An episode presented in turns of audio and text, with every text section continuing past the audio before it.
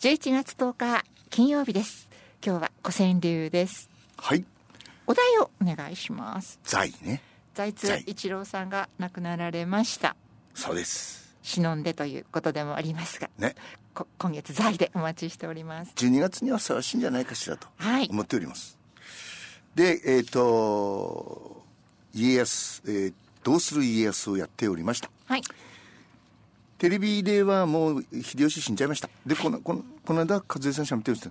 けど、えー室剛役のやってて、はいねでずいぶん役作りで、うんいや減量されたんじゃないですかね激賞してましたね、ええええ室剛そだからこれからすごくまた売れ売れるんだろうと思うのは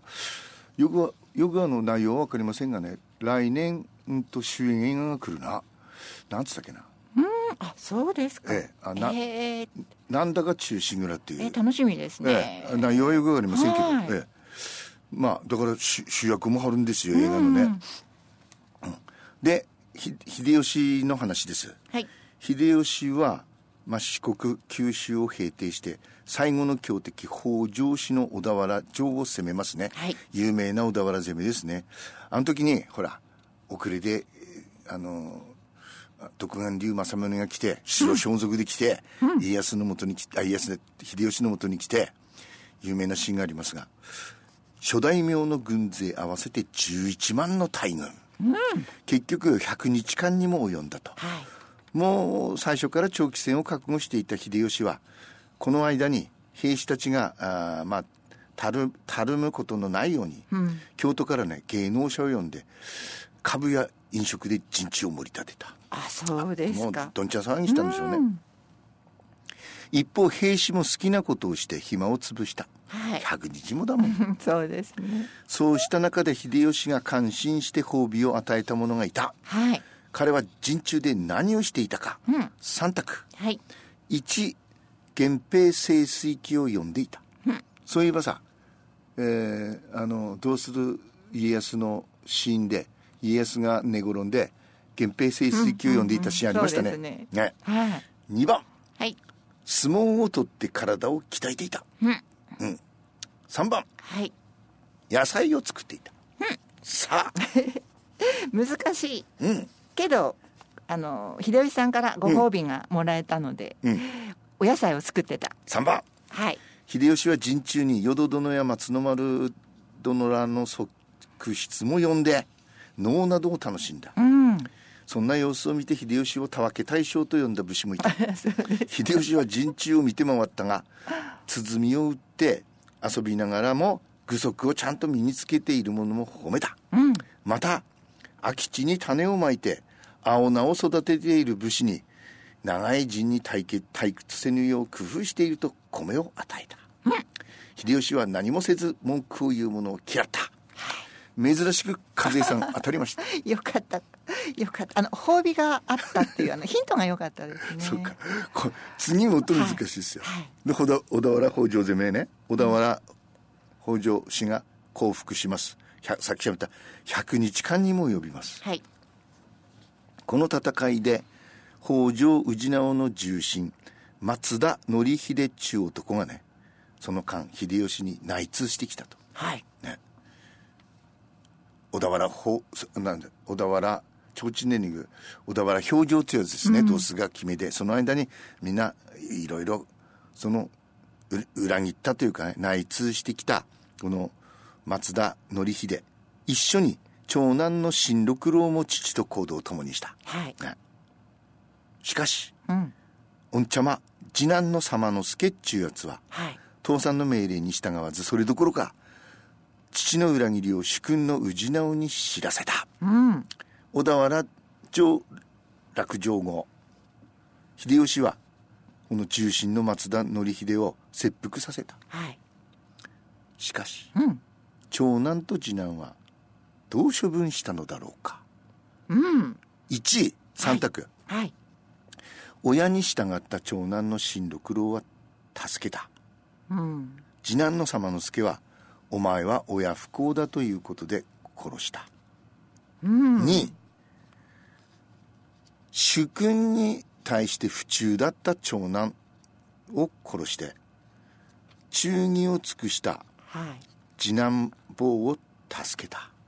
つまり中ならんとすればこうならずとかこうなる、難しいですよねそうですね3番うん兄も弟も助けたさあどっちへどどっちちらかを助けたのかなとは思ったんですけどもうんえーと2番2番つまり御茶間を助けたはい答えはい秀吉はね、はい主従関係と親子関係のどちらをより重視したかということですねうーんで秀吉はまあ情に熱い男はいですから、親子関係を重視して、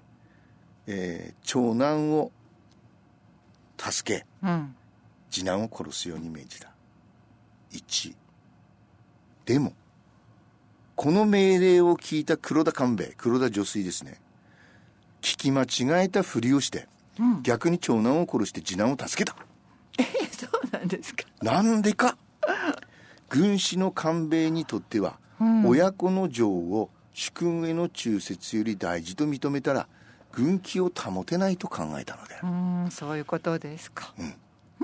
だだだからまあ秀吉はね、うんまあおうん情情に熱いと、だそうですね戦国クイズ続きますかもうもう一ついきますかそしてひ秀吉は小田原の北条氏を滅ぼすと今度は欧州平定に向かったはいその途中宇都宮で過ごして佐野天徳寺という老人を招いて武君話を聞いた佐野は武田信玄と上杉謙信の卓越した戦いぶりを語ったはい講談のようにやったのかしらねうんそうでしょうね話を聞いて秀吉はうん信玄も謙信も早く死んでよかったのうと言った、はい佐野はその通りと思ったがうん秀吉はどういう意味で言ったのかはい二択はい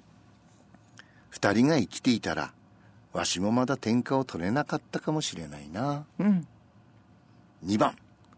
二人が生きていたらうんわしの嫌いになって友をせねばならなかったな1番天下を取れなかった2人が生きてたら信玄謙信の戦いと信長以後の戦いではね主力武器が刀から槍からこの鉄砲に変わったとで戦闘法も変わったと